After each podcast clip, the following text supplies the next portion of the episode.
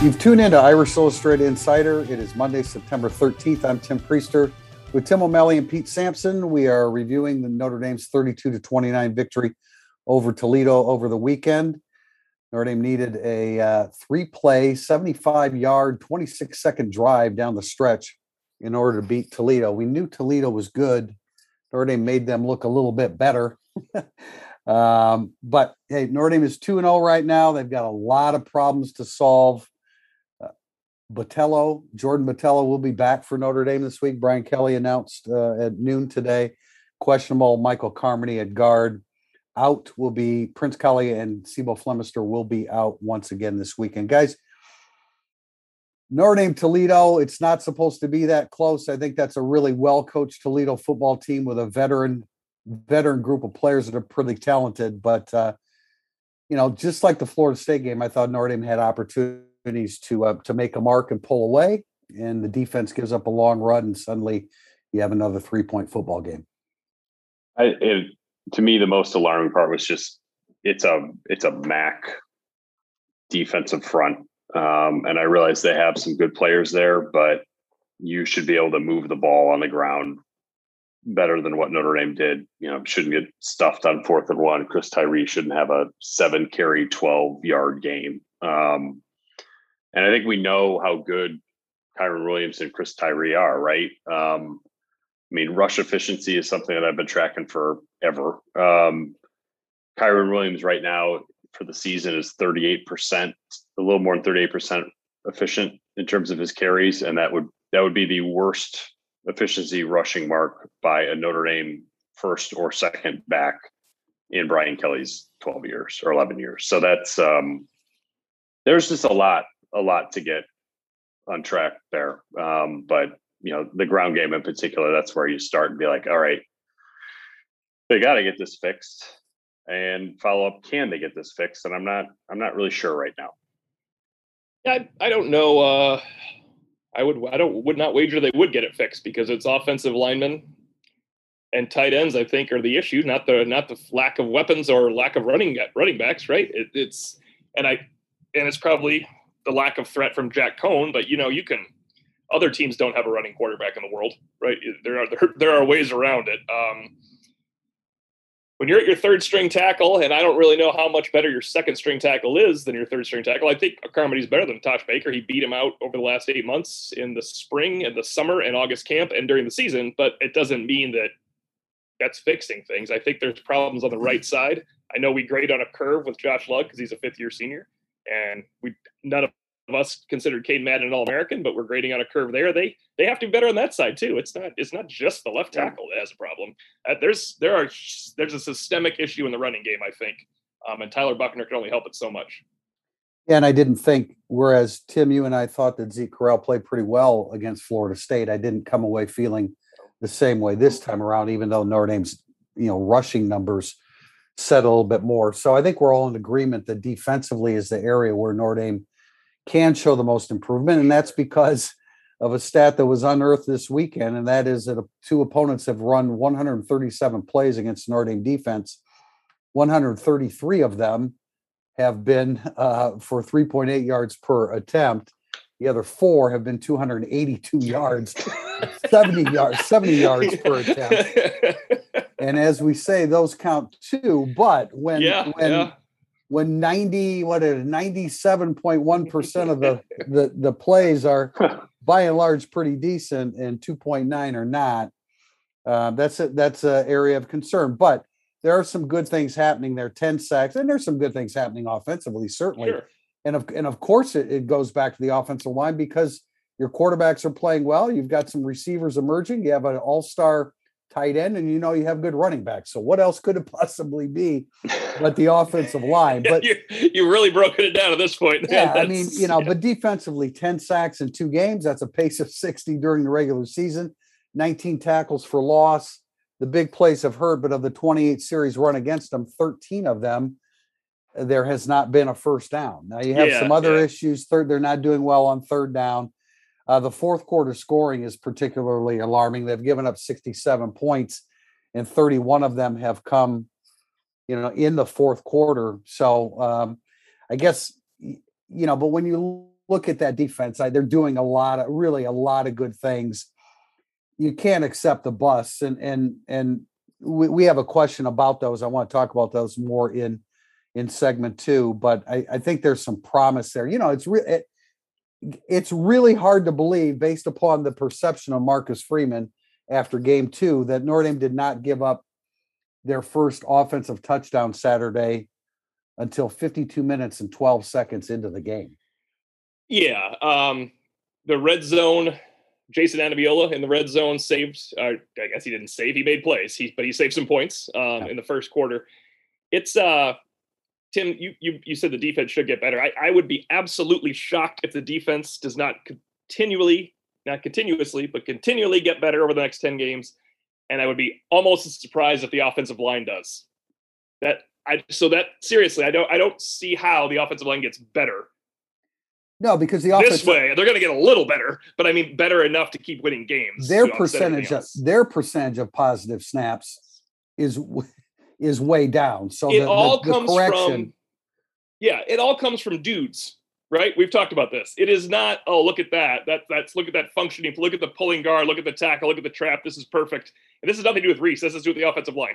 It is Rees finding a way to get dudes the ball. And that's why Notre Dame is scoring touchdowns. It is Kevin Austin's better than that guy. Michael Mayer's better than that guy. Kyren Williams just took a screen pass on a great call on third and 16, but still had to break five tackles to get there. You know, it's, I think Tommy Rees, the people that are ripping on Rees do not understand a single thing about trying to call a football game. And I say that as a non coach all right, you can't do any of this. Now go call a game. And yet still they're scoring right. It's, it's it probably 35 to 40%. I'm just guessing 35, 40% of his playbook that's eliminated based right. upon the way the offensive line is is functioning. I, I, think I think he's play calling his butt off. I, I, mean, I don't know, I don't know how it can be interpreted any other way with the, the state of the offensive line. I mean, it goes, it goes no, it goes back to something we said after Florida State, like when people were complaining about Notre Dame taking their foot off the gas in the in the fourth quarter, or you know the offense bogging down. Like, well, you give up sacks on third down, like that's not that's not indicative of an offense not trying to score. That's an inability to prevent pressure on your quarterback. So it's hard to it's hard to run great offense with um, an offensive line that's not functioning. I, I totally agree with both what you're saying. Like I thought Zeke Correll played well at Florida State. Didn't feel that way yesterday. I'm not sure I felt that Cain Madden played well in either game. Um, so I mean, their guard play right now is has been poor. And I think uh, you think about this on first down. Like last year, they had the threat of a pass on first down, and they would probably get five yards on a run. This year, you have to be a passing team on first down you have to be a passing team on first down because otherwise you're facing second and nine and second and eight the entire time. They are just not they are just not moving people off the ball. They're not executing. I, I, know they'll get better in terms of execution and coalescing as an offensive line, but I don't think I don't think there's a there's a there's a leap that can be made there. Whereas statistically, at least, I will be stunned if we hear this from Notre Dame again on the fourth. This is what Notre Dame has given up in the fourth quarter defensively. Kind of speaking to what Tim said that other than this, they're doing well. It all counts.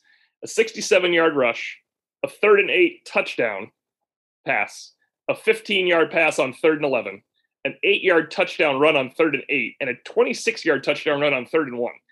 All of those things were seismically bad for Notre Dame in two games. And I just, it, it's surprising to me. I really thought the third down defense would be better, but these are all fourth quarter things. You got to, you got to assume he's to get it under control. And uh, we've had questions. I didn't include any of them because I'm to shoot it down right now. The notion of changing changing personnel on the offensive line. We we've talked we've talked for nine months about the need for chemistry and cohesion. And so you're going to start running in players that haven't proven themselves on the practice field. It doesn't work that way. You can't put Patterson at left tackle. He hasn't no. taken a snap there in three years.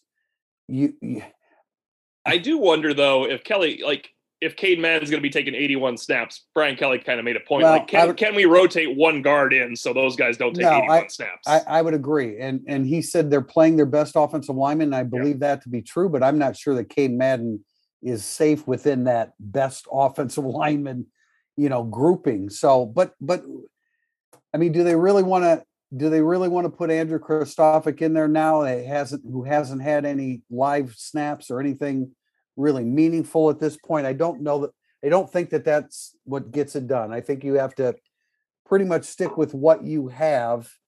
You know, you're not sure what you have a left tackle right now. I, now, I, I, one of the things I suggested was maybe you flip flop, uh, put Lugg at left tackle. Although again, he hasn't. He has his own snap- problems. Yeah, This- he has that- it right. I know, and he's got his own problems playing stiff as a board. You know, on the right side at times too. So. Uh, look, this is um I, I hate to start sentences with look. This is a I do it too. Don't worry. yeah, this is a this is all right, I'll use one of my other phrases. This is competitive athletics, man, and there is no shortcut to success. There is not a shortcut to success. You've just got to you got to keep working at it. And I know that you know, it's it's coach speak Brian Kelly saying that you know, they got to have better practice habits during the week and their preparation has to be better during the week but that's reality. That that is reality of football when you have so many moving pieces. We're going to come back with segment two, burning up the boards, in a minute. Let Irish Express take care of your game day travel. Ride in style to South Bend from Chicago by motor coach with a full bartender, bathroom, and Wi Fi. Upon arrival, enjoy an all inclusive tailgate, and after the game, head back with refreshments. Visit IrishExpress.com to book your reservation today and save 10% when using the code IRISH21. Burning up the board, segment two, and I'm going to continue from segment one, the offensive line talk, before we get into questions, because Rocco Spindler is the one guy that I think that they should get some reps for if they want to go into their further into their bench. Just wanted to throw that in.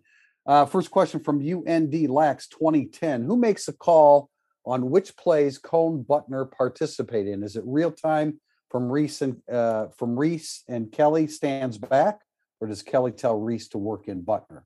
I asked that. You asked this, yeah. Yeah, I did. I did ask Brian Kelly this question. Go uh, this question. Go ahead, Tim. It seemed to be just that there's a consensus involved, and if Brian Kelly said, "Hey, I want Jack here," and Rees was like completely against it, no, what I want to run in this series is Tyler, Right. then Kelly would give in to that. But other than that, it's kind of they they have the plan. Uh, they talk about it and they they generally agree. And I could see them. This there's really only one time where in that game you'd be like, you got to if if if Rees were to say I want Tyler on this last drive with a minute left, I think Kelly would have said no. We Yeah, got to throw his. But you know, Yeah. I mean, I thought they inserted Buchner for the first well. time at the right time. I thought they balanced them. I'm not sure that it always it comes out so so balanced and agreeable over the Right. course of a season. But I thought, I mean, I thought Kelly and Rees handled that really, really well. I, I wasn't aware during the game that uh, you know they had told the NBC crew that they were looking to play Buchner in this game anyway. So um, you could so that right there tells you they knew they were going to struggle with the running game going in with the, the game plan. I mean, don't you think some of that was it's Toledo though? Like, Mhm. if you're going to bring in Buchner, like let's do it against the MAC team at Yeah, home, per- opposed to like. Uh, to me, like we're going to play Buchner. One, it was indicative of he's ready to play, but two, we're going against opponent where we think, like, and I think you wrote this, Tim. Tim, it was like, you know, you can play two quarterbacks because you want to or because you have to. And I think Notre Dame was in camp one when the game started, right, and then they quickly moved to camp Yeah, two. Right. yeah, yeah. right, yeah. right. and and I think that uh, it, they went into camp two when they realized, especially after Jack Coan had the interception, they're probably like, uh, yeah, we could use some other ways of moving the Yeah. ball right now. Not not that you're going to bench him completely, but it. Tim, you said to me right away when Tyler Buchner went down and scored. Well, now what do you do? Yeah, I mean, uh, they better- I don't know. You yeah, got to play and- a little and- more. and actually, uh, Sampson and I were standing by the goalpost at the end of the game when when uh, when Toledo took the lead, and and um, you know they they you had to make a decision which quarterback you were going to use. And Pete asked me, and I said my first thought was you can't, Coan can't get sacked, and he's too susceptible to it right now because of the offensive line and his immobility, but. Obviously, that was the right choice because you got to have somebody that can throw the ball downfield. They had time. They had time and one timeout left, I think, at that point. But uh, you didn't know, think I- they run out of time when they started the drive. I don't think that was right, of the way I right, right, right. yeah. And Yep. and they did. You know, I think we said this in incident analysis after the game. Tim, they did protect them when they had to. Yep. Not enough to prevent a dislocated finger, but but they still protected him. Yeah. You tell Jack Coney was protected when he had to be right. Yeah. Eddie Davis is Marcus Freeman in over his head. If not, how much of his success is dependent on getting quote his guys into the system? I I I bristle it in over his head because I think it's just way too early to make a determination like that, especially when all the in segment one, all the all the positive things that have happened defensively. I you know I you I know you can't eliminate four four big plays, uh, but the four big play. Did you see the stat uh, from Sunday that? Um, Clark Lea. yeah, Clark Lea in 38 three. in 38 games gave up four plays of 60 yards or more. It took Marcus Freeman two to equal that. But and again, I'm I, Surpass it. No, it was. I, I believe Oh. Clark Lea was I only think it's three four to plays. four. I think it's four to four, but you might be either way. Uh, Freeman's I, got. thought, uh, I looked Freeman's at I looked it up on Sunday, but I, I I looked at each of the three years, but because I don't think they they didn't have any in 2019. Yeah, I thought And it it was, was- two zero one. Um, Maybe maybe making me go okay, maybe look at surpassed it. Either way, not a not a What uh, was Najee Harris? What was Najee Harris's Alabama play? That was a mm, long play. I guess. I guess if you're having a 59 yard touchdown by Cornell Powell is the same as a you know 60 yard play, right. but it's Yeah. still it's still amazing because there's some 50 yards coming too this year. I don't. I mean, I don't think he's in over his head. I don't necessarily, having watched the TV version of it, I'm not necessarily sure that I like the the look that I see on his face. Um, just reading body language and stuff like that. But look, they're doing a lot of good things. They're putting a lot of pressure on the quarterback with the with the D line alone, and then they're mixing in some great stuff with the linebackers. Bertrand's playing great. Um, you know, Pryor is they're, they're getting a lot of production out of Pryor, or at least when they employ him in certain situations.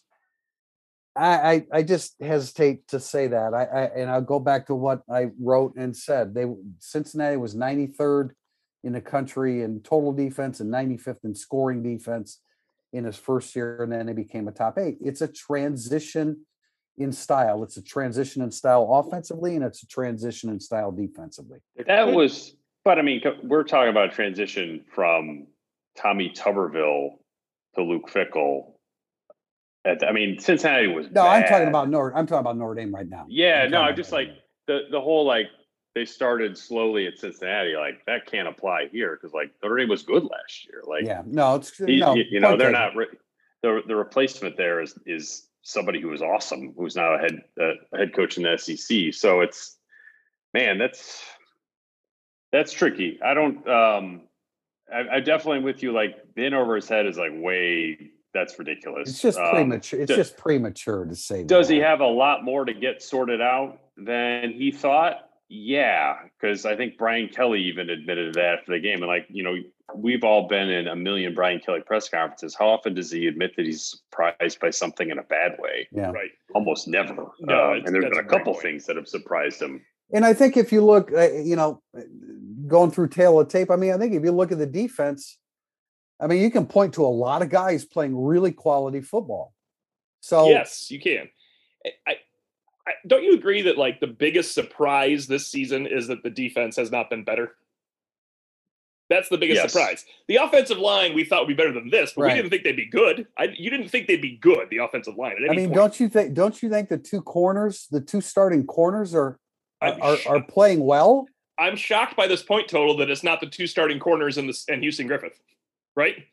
Well, Griffith got beat He- against Florida he, State, he- but he did, but I mean, Houston Griffith's been fine. He's fine. He's not not not better than Shaun Crawford even last year, but he's there. He's hey, how's this? I I had a low opinion of Houston Griffith, so it's not. It's just really not surprising. well, me I what did he's think done. I did Yeah. on the on the 67 yard pass. He's got to read. He's playing center field.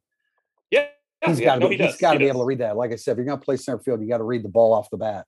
I guess he's not part of the surprise for me. I did not think he'd have a good year. I thought that they would be so dominant up front that you would not have 67 yard runs mixed in or 66 yard hmm, runs Yeah, mixed in I- and 89 yard runs Yeah. mixed in. Yeah, I mean, shocking to me. Foskey's playing well. The Ad- Ademilolas are playing well. Uh, uh, Hinish, I thought, had a very impactful game against Toledo. And I, you know, I picked a 23 point win against Toledo. So, you know, there you go. But I think Toledo's pretty damn good. I really do. I think they have a lot of good players. I thought, uh, of course, I thought Florida State was pretty good too coming out of the first game. uh, so you know, I but that was that still stands because they only gave up 17 points, I guess, uh, the, in their loss over the weekend. But uh, I, you know, I who, just who is that to? I, that would be Jacksonville State. Okay. Is it? Is there a Jacksonville University and a Jacksonville State? Because there, when Uh, I was growing up, and Artis Gilmore played for Yeah, Jacksonville, was He was Jacksonville. Jacksonville. Is it the same school or are they different schools? I don't We have should, the ask a Florida, slightest we, should ask a. Florida, we should ask a Florida State fan. They might have. Yeah, regardless, Uh, if you yeah. if you combine Jacksonville and Jacksonville State, they shouldn't beat Florida State. No, they Ja- should not. Jackson Jacksonville State is actually in Alabama. Oh, no kidding. It's in Jacksonville, Alabama. I was also really disappointed when I realized that Deion Sanders does not coach Jacksonville State. He coaches Jackson State. Jackson Yes, because Jackson State, my friend in Atlanta went to Jackson State and they call it JSU. Just sign up. Ah, okay. So where so where where's Mercer? And did Alabama have to play a Mercer? No, no, no. Mercer's in Mercer's in Atlanta, right? Oh, There's I a don't Mercer, know. You there's a there's there. a there's a Mercer in Atlanta. That's where I played flag football. Was Mercer, but I assume they didn't have a good football team to go I play Alabama. Alabama. Alabama should never play Mercer. Come on. Come on. South Florida South Florida will come to town and get their butts yeah, kicked that's by true. You could you could ask Indiana. Come I mean, on. old, old Indiana or That's, ri- that's come to town. ridiculous. That's Question from point. Denver Maximus. What is going on with Riley Mills? I know he backs up Jayson Ademilola, who is having an outstanding season, but I thought Notre Dame would be rotating more. He seems built to stop the run. Um, Yeah, I mean, I, I thought he would play more. Um, it's incredibly anecdotal, but he has been on the field for the two longest runs against Notre Dame this season. Um, Well, he did not don't get- He did not get off like, the he- block. He Yeah, so- he did not get off the block on that on Rob, uh, Koback's run. He did not. So, I mean, it's maybe a situation where we see some wow plays, um, and there have been some wow plays, but I, I personally am not detailed enough watching film to uh, evaluate your ability to shed block on a run play. Um, that's like, why do we like Isaiah Foskey? Because he sacks the quarterback. Do I know how well he stops the run? I have no clue. Um, so it's that that may be part of it. So there's a lot more nuance than you get a sack. I thought Riley Mills would have played more because of his versatility in different fronts, but Jason Adamiel is probably their best defensive lineman this year. I would say he is their best Yep. defensive lineman this year. So that would be part of it. I mean, he is his backup. I just thought the backup technicalities of it could be worked around by the scheme, and uh, maybe they still will be. But yeah, he's, it is probably anecdotal if he's on the if he's just on the field for those plays because No, I Hamilton was too. But uh, I know what you're saying. I don't see every block and every block that a defensive lineman should get off of. I thought that particular play was one where he it, it wasn't like the guy was overwhelming him. I just thought it was a matter of a quick shed and step to your left. Mhm. I think it's a combination of two things. One, Jayson Ademilola is playing really good football, and two, what what what Pete just said that there have been a couple big plays where Mills hasn't played well, and you know the margin for error the margin for error hasn't been really hasn't been very great in the first couple games. So you have to make some determinations. Uh, I just I I the way Jason Amiel is playing, I think is just really really impressive. Yeah, I agree. Combine these two questions, Tim. All right, I got to pull it up. I was trying to check out a stat here for you. No, sorry. Yep, I got it. Don't worry. CMU Pens fan and Jim Booney underscore CRS from Pens fan. Should Pro Football Focus rankings be banned forever based solely on the fact that they had Cain Madden as an All American? And Jim underscore Booney. Could you please provide an objective assessment of Cain Madden through two games? Sure seemed like he was getting knocked down a lot versus Toledo. Um, yeah, I mean, I've been adamant about saying that Cade Man's a, a, a group of five All American, not a Power Five All American. I, you know, I don't. I wish he was a group of five All American in the game against a group of five team they just played.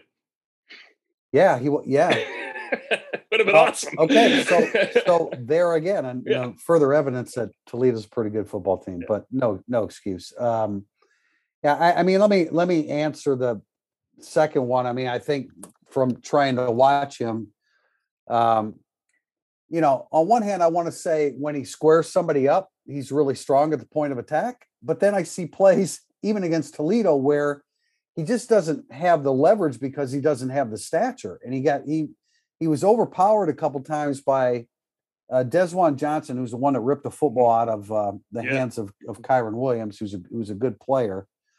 Uh, and, and then I think the other thing is that when, and this was something we talked about as soon as we did film review on him when he, when he uh, was coming to Notre Dame or was deciding whether to come to Notre Dame, that he just laterally is not very good. And, and at, at his stature, he just doesn't have very good leverage when he has to try to take a guy on moving laterally. So he's not overpowering people physically straight on. and that's Toledo. And uh, there's just inconsistency. I'm not. There are certainly plays where Cain Madden is doing a very, very good job. Right. But but the run, but the running play, the the positive running plays, the real quality running plays are so few and far between that a handful of good running plays and a good block by the right guard, that's it's just not enough. Yeah, I think he's well. I think the Pro Football Focus for you know is the reference to him being an All American. Like in terms of through two games, if you ranked one through eleven um, in terms of Notre Dame's starting offense, and that includes Avery Davis as like a starter. Like imagine eleven personnel. K Madden is eleven. Um, Zeke Correll is ten, uh, and I think Lugg is eight, and Carmody was nine. Um, so it's it, it's it's just been a struggle for that group. You know, I thought eh, while while we're on this topic, Tosh Baker is one big dude to try to get around, but man, the the foot the foot movement is just so limited. Um, you know, he got he got boat raced on one one sack. Um, Can he I- be? I want to ask Brian Kelly this. Can he be better simply because he is put in with the first unit this week, starting on Monday to start the game? They have to rely on him, and he has to be a much more focused practice player than he has been. I mean, for- for Tommy Rees to say Tosh Baker when he's doing the right things is really good means he's not doing the right things anywhere near the amount of time he should be if he was beaten out by Blake Fisher and Carmody. Yeah, he's not getting the best reps possible. so certainly maybe not. he can get the best reps possible now. You know, he it's Yeah, he got better That's as the game went on, right? He did get better as the game Yeah. went on. well, I, I, mean, mean, he was not- he was good enough that he ran with the ones for. I mean, that was a spring practice position competition. Like he's he's shown enough that people are people around Notre Dame are like, yeah, there's something here. You know, yeah, but don't you think? I mean, not on the left side. Not not no, on I the wouldn't left want. side. I wouldn't think so, but that's where he is. I mean, I- yeah, and that's why I thought maybe you could flip flop them. I, you know, I, I, I've got to believe they're going to give Joe Alt a long look this week. Now, how many reps that means with first team, I don't know, um, but they really like him, and that's here I am now suggesting A personnel change. a personnel change after I after I shut it down. But I mean, that's a that's a kid that you know you look at him a little bit differently because his dad was a 13, 14 year NFL player, and you know he grew up in a different environment that gen- that a lot of times has players like that, you know, ahead of their time and a little bit more ready. and we heard only good things, including you two behind the scenes, uh, right before the season started. How Yeah, how good Joe Alt looked. So that's. But I Yeah, I, but- I feel like they didn't couch it though to tell you how good Joe Alt looked. Was more along the lines of, man, is he going to be good at the end of 2022? yeah, I hear you. Yes, I hear you. one hundred percent. That was the vibe. I'm hear you. Go fight, win, go Irish. Does Marcus Freeman need to pull back some of the aggression to protect us against big plays that have killed the defense in the first two games? Okay, four big plays. Okay, the 89 yard run. Shane Simon and DJ Brown were on the field, and their liabilities defensively. DJ Brown didn't play against. Uh, He did not. No, he did not Yeah. play um, against Toledo. 60 yarder, the pass, Florida State. That's a one on one with Griffith. Um, the 66 yard pass, the crisscross of the, the pattern, Mm-hmm. which is a really nice design by Toledo. Uh, I'm KJ not Wallace exactly. played one play. that was it. KJ Wallace and Clarence Lewis. I'm not exactly sure what the proper procedure is there. Well, he uh, one play, so that might be an indication Yeah. what the proper procedure was there, right? Well, yeah, I- yes, that's true. I would, I would imagine. I'm not, Brian Kelly said that it shouldn't have happened. So that, so apparently that's on KJ Wallace. And then, uh, you know, the 67 yard run, that's where uh, Cam Hart kind of run blitzed. And so he was already in the backfield. So you had one less guy in back. He ended up coming and helping make the tackle. Mills didn't get off his block. And the two inside linebackers, I mean, what, you know, when when Bertrand and like all linebackers, when Bertrand and, and White are covered up, then they're out of the play. And that's what happened there. So is that being overly aggressive? I, am not sure the over aggression applies to those four plays. Maybe the Griffith play is because if you want to line up your safety against, uh, I know he's a running back, but a fast guy at the number two position and, and to the boundary, you're playing one on one. You got to be able to make the play, and he didn't make the play, right? He's okay, point yeah. taken there. that's about the only thing. It's one high safety, and they got him, but he probably thought Houston Griffith could cover the fast running back. I thought so Yeah, too. I, I, Yeah. I, I was fine. Like the Houston Griffith one of the four was the one that I was totally fine with. Um, you that know, would be it's an example of aggression. You know, he was. Yeah, but it was like it was a good matchup for Florida State. They got him in the right call, and it was a great ball. Um, You know, it was it was not a s- it, not like of all the plays, that was the lowest percentage of the four big plays. That, that was the the one that had the most had to go right for Florida State for that. It, Okay. On you know, the runs are just like Sure. Notre Dame making mistakes, and like the one from um, Bryant Koback, like I'll I'll roll with Kyle Hamilton making that tackle next time. Um, you know, that's not that's not going to happen on the regular. Yeah, I I've got to, he had already hurt his left hand. And I just didn't think that he attacked that real aggressively. And we didn't we actually didn't ask about Kyle Hamilton's hand today because I was intent on asking about some other things, but I just wonder if that had an impact because he was late to the party on that play, and that's not like Yeah. him at all. Right. So um, you know, hopefully for them, that's not a that, that's not a significant injury. SKPMD 10, do you think Jack Coan is too reliant on Michael Mayer to the detriment of the wide receiver production? No, like, are you are you uh, are you too reliant on oxygen um, to the detriment of I don't know something like just like Michael Mayer is a freaking freak of nature. Like when somebody in the Gug told me he was the best player on the team by far in the preseason, and I was like, I don't know, man. Like Kyle Hamilton's pretty good. It's like, all right, I shouldn't have said by far. That's how good Michael Mayer is. Like there are people at the Gug who think he's better than Kyle Hamilton, and what a great debate for Notre Dame to have. Uh, because like it is, that is a win on both sides of that. It's, it's I- I- rare. Yeah, it's rare to have that kind of debate. Yeah, I agree. You got to. I mean, you're going to focus on Kyle Hamilton and Kevin Austin's been targeted about 15 times. Hamilton. I'm sorry. Michael Mayer's 25. Kevin Austin's 15, 16. You do need to get Lenzy the ball. That doesn't mean they're not trying though, right? He's been targeted at least seven, times. Seven, yeah, seven times, times. four receptions. He's been he's been open. Uh, he has been open when it hasn't been thrown to him too. They they gave a couple shots that that deep ball by Tyler Buchner, and we called that from the press box after the two runs. You said there's Lenzy down at the field. I was like Tim, this is coming right here, and the ball yeah. took him out of bounds. He made an amazing catch out of bounds. It's a great, his best catch of his life. Yeah, you know, I think Lenzy. I mean, he's done a nice job the first first two games, and he, he needs to build upon it. He needs to be more than a a Yeah. two catch receiver for him. But what he's done, he's done pretty well. And you know we love him on Jets, but maybe uh, maybe with the offensive line the way it is, you're they, maybe they're looking at like we can't run a jet sweep right now. We're not going to seal anything. You know, they, they there's plenty of yeah, there's plenty of intricacies to that. We don't we don't know that Notre Dame is. It's not like they don't like Chris Tyree and Braden Lenzy on jet sweeps, right? Yeah. And, and Lenzy has great fashion sense because he complimented my blazer while he was walking off the field. So I Beautiful, beautiful. Um, Kevin Austin has been targeted 15 times in two games. Michael Mayer has been targeted 25 times in two games. Kyren Williams has been targeted nine times. Uh, I mentioned Lenzy seven, Wilkins just a couple. I like Wilkins as a as an underneath receiver. I think that's a better role for him. And you know, Deion Colzie. I mean, I it, you you see the. I don't know if it had anything to do with Deion Colzie being in the game, but he got a big cushion. He did an option route to the sideline, and and you know, it was a seven yard completion. So, I mean, point. I you know, I you would like a greater balance, of, a greater dis- distribution of the football, but Michael Mayer's is just too damn easy of a target. Yeah. And if Braden Lenzy has seven targets with two long touchdowns that were possible, we wouldn't Right. ask the question. They just they didn't get him. Right. That's They'll hit I- that eventually. he needs to That's- complete more passes to other people besides Michael Mayer. How's that? That, that would be great. Just just hit more to everyone you throw.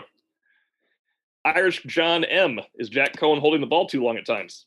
Well, you know, I think again, looking at film of him when he was at Wisconsin, I thought one of his assets was that you know, because we're it was in the wake of Ian Book being the quarterback, and you thought, wow, this guy really hangs in there. He'll take a hit to get rid of the the, the football.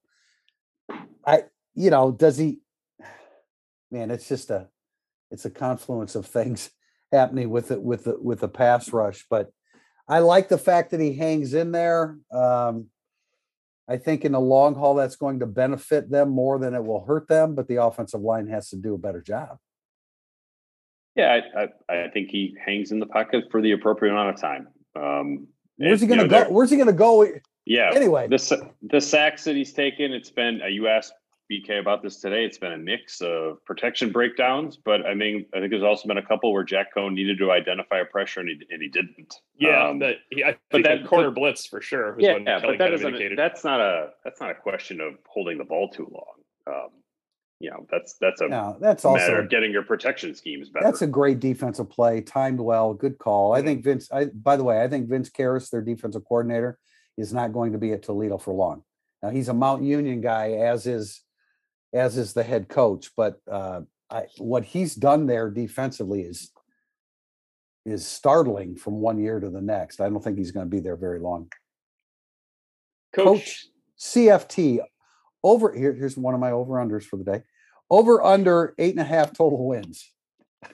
over. Did they are are they one and one or are they two? I and know, oh? I know. It's, you Oh, use okay. some math here. Yeah, I'll say over. I I will say over with a flicker of hesitation. I mean, we I we'd have to be crazy not to have some hesitation here, but Sure, um, because you yeah. could lose the next game, and then all of a sudden it's harder to get there. But yeah, I, I, st- I still say Right. over. right. No, I definitely I firmly stand by over. 2.5 different starting lineups on the offensive line. So we're about to get our second.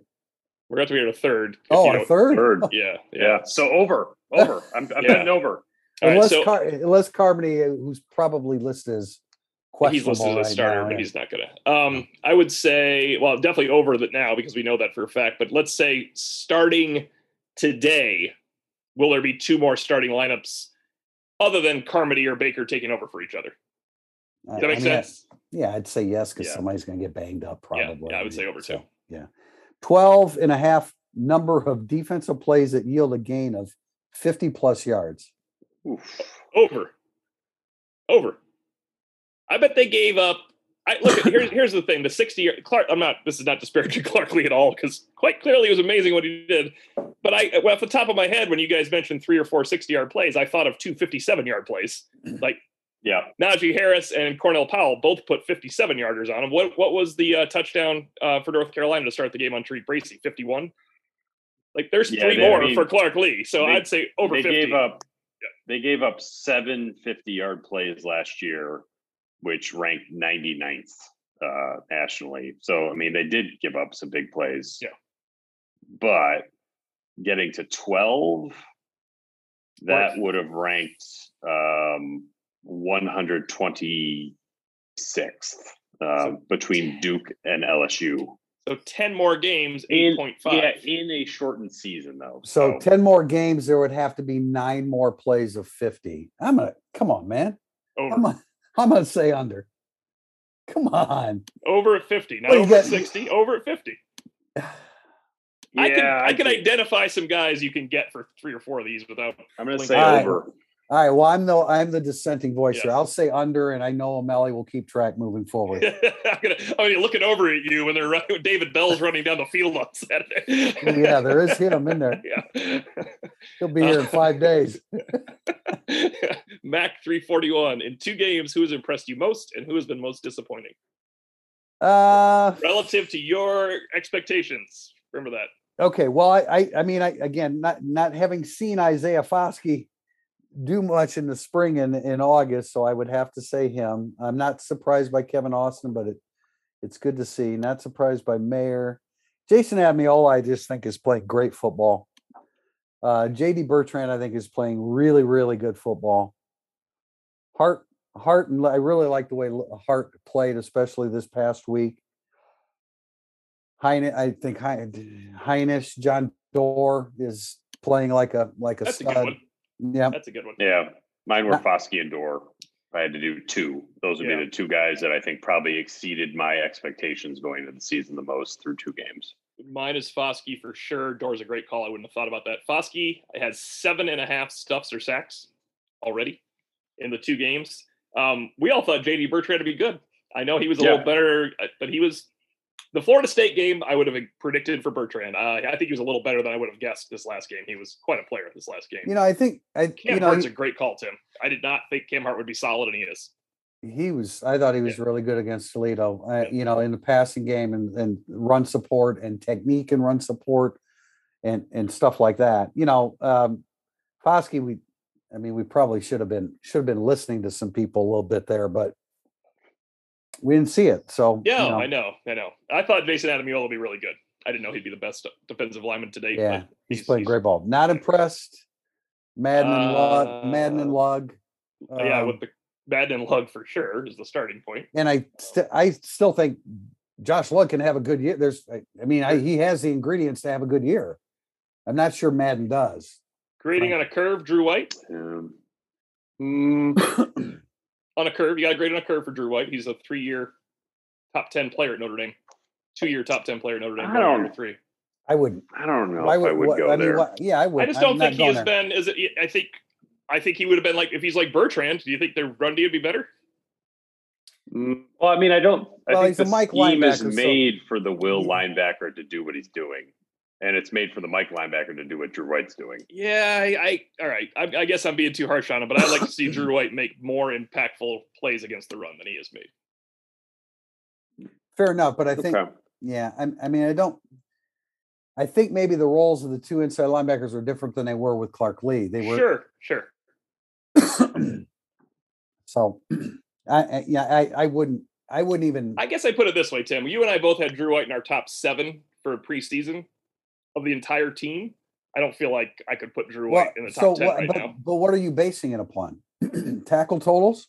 No, yeah, I just of the game. Like when I watch Drew, when I come away and I see stuffs and I see the guy that I write down on that made the key plays on drive, I don't have Drew White written down anywhere near as much as I used to. Okay, that's fair. That's the only way to look at. it. I mean, that's and I don't. I mean, maybe he doesn't. You know, he doesn't have quite as many snaps, but also we're grading on curves. I have Drew White as a very highly rated player. Kind of like with Brian Kelly when Pete asked who uh, who's impressed him out of the freshmen or the young players, and he said Ryan Barnes and Caleb Offord, who we had to let everybody know that meant that they were not on the varsity when Yeah. August started, Right. and then they became varsity players. when I when I look at, you know, I think White and Bertrand are both. I you know, I I tend to use the word instinctual, but I also think that they go into a game knowing the opponent like the back of their hand. Yeah, I think And Drew that- White will have a really good year. I just think if Drew White had already had a really good year, there'd be fewer points scored. That's the best way for me to say it. CB Wonder eighty one is Jordan Botelho silently serving a four game suspension. I didn't know that Brian Kelly would. Uh, I didn't know that I hadn't seen the depth chart. Apparently, Botelho's on the depth chart. No, it's a two game suspension. Uh, Also, so super secret. Flemister's- Super secret. Yeah. Flemister's uh, suspension appears to be more. well, he's not. Uh, he's not available this week, so Right. it's no longer COVID related. And Kollie is COVID related. Kollie is COVID yeah, related, Ka- yeah. Kollie is uh, COVID related. So uh, they need, wow, you know, Jordan Matella has proven absolutely nothing on the defensive side of the ball on the collegiate level, but boy, do they need him. I was I mean, they say, just I need think, a- they I need an they need athlete like that. too. Yeah, Flemis- maybe. Flemister runs through contact better than anybody on the team, and all you get now is contact. If you're a running back, that's a good point. it is welcome to contact when you get the ball. It is time to find contact. 3.8 yards a carry last year after contact, higher than Kyren Williams. I know it's a smaller sample size, but Yeah, K, No. K Beasley, O'Malley said the over under for games coming down the last quarter was six, with two already. How many do you think there will be? O'Malley. Uh, yeah, Answer. o- o- over. um, I would have guessed one was possible by this point, including this coming week. So that's why I said six. I was thinking Florida State conceivably could, but wouldn't. And then there would be six the rest of the way. So So Over. four I will the, go- the, to to to get a push, it would be uh, four over the last ten games. All right, so I think here's what's going to happen, and then through Halloween, I think we will have Notre Dame play in a close game, Purdue, close game, Wisconsin, close game, Virginia Tech, close game, USC, close game, North Carolina, close game, Cincinnati. So one of those will be wrong, and you're already way over. They may lose to Cincinnati. It could be close though. Yeah, I would. I if I would say that seven of the ten games will be one score games. I, I did want to clarify something that I said on a previous podcast about the one thing I was most confident in this team is like the product would be really entertaining. That Saturday was not what I meant. That was that was not the entertainment that I thought we were Inter- You're, you're getting a lot of credit for that one right now, Pete. Yeah, I just want to I just want to backtrack. I you know some full disclosure, I was incorrect on the type of entertainment. I was going to say you meant a different type of entertainment. Yeah, like you know, wow, well, it's high scoring offense, attacking defense. Maybe they'll give up a couple big plays, but uh, don't need a game winning drive in the last two minutes. Question from Stu Joe eleven. How surprised were you by the small crowd size on Saturday? What do you think contributed to such poor attendance? I think we were all shocked. Uh, maybe we shouldn't have been though, right?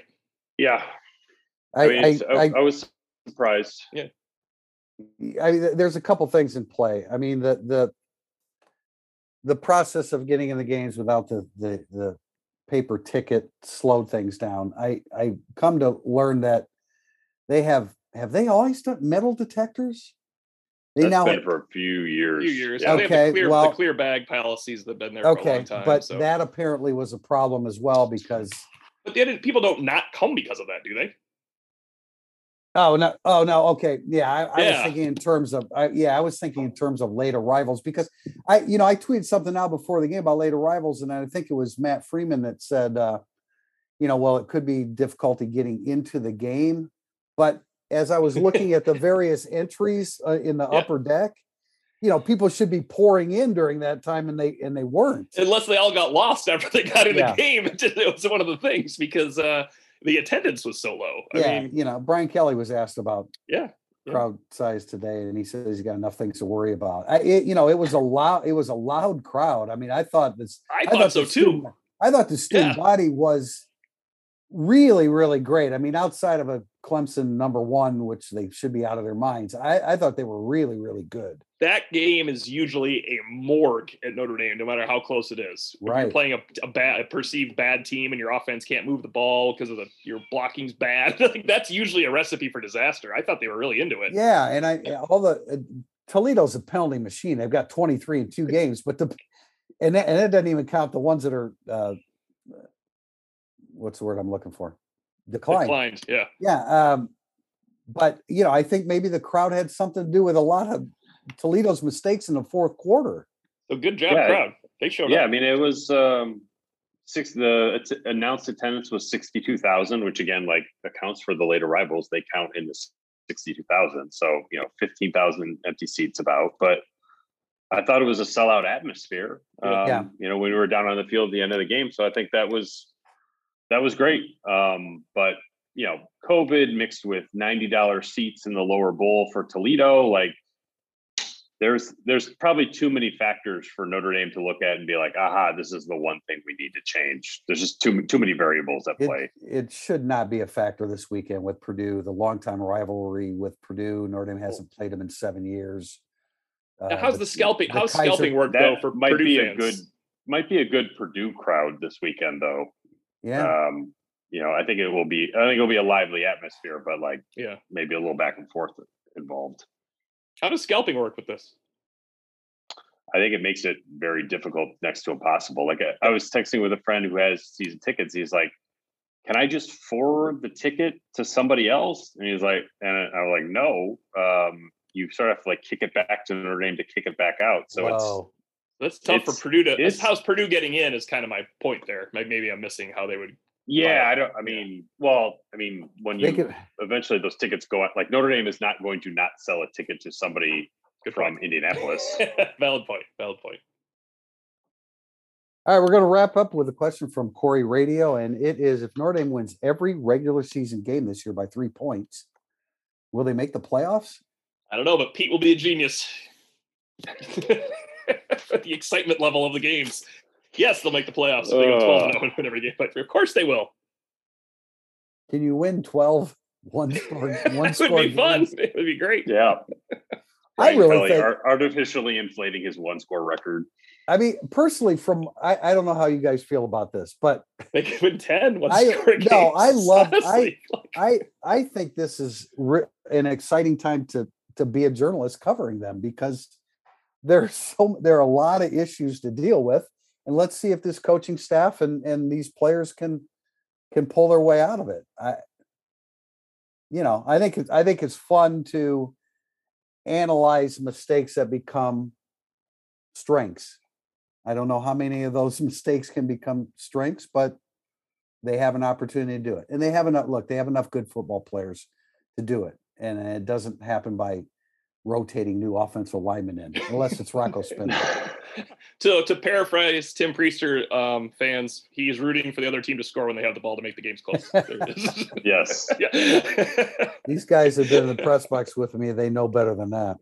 Yeah. I mean, it's just sort of like, yeah, I'm- on the ticketing, like looking over the seat map, there's, there's a decent amount of tickets still available. They're all sort of in the um, south end zone area, but they're expensive. They're like 125, 130, Wow. 35 dollar tickets. Yeah, so that's tough when you don't like the product. There, that's a lot. You you take away some people that would normally come because of the COVID protocols that were not put in place. You take away some people that would come because of television is so easy to watch a game.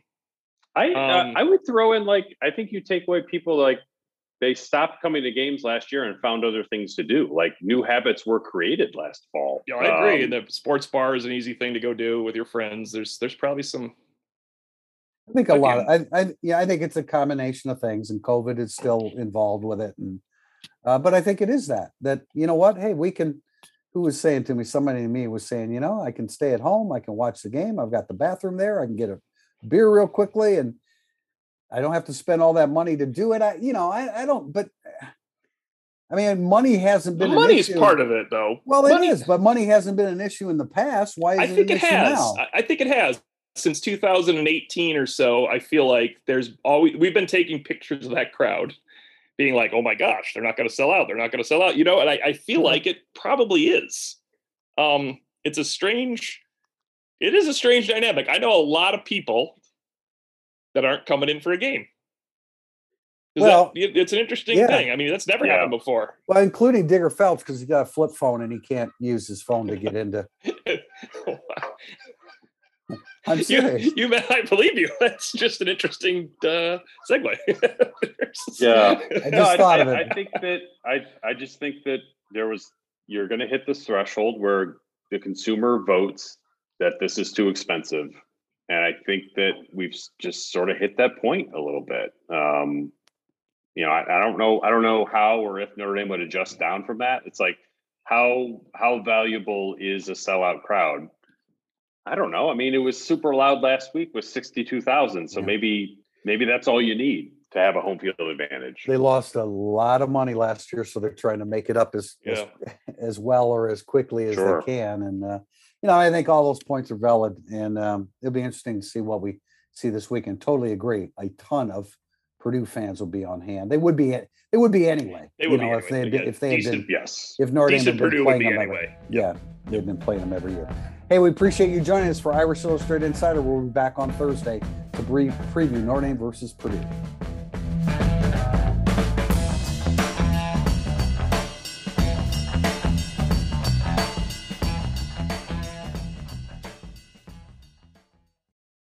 Thank you for listening to the Irish Illustrated Insider Podcast.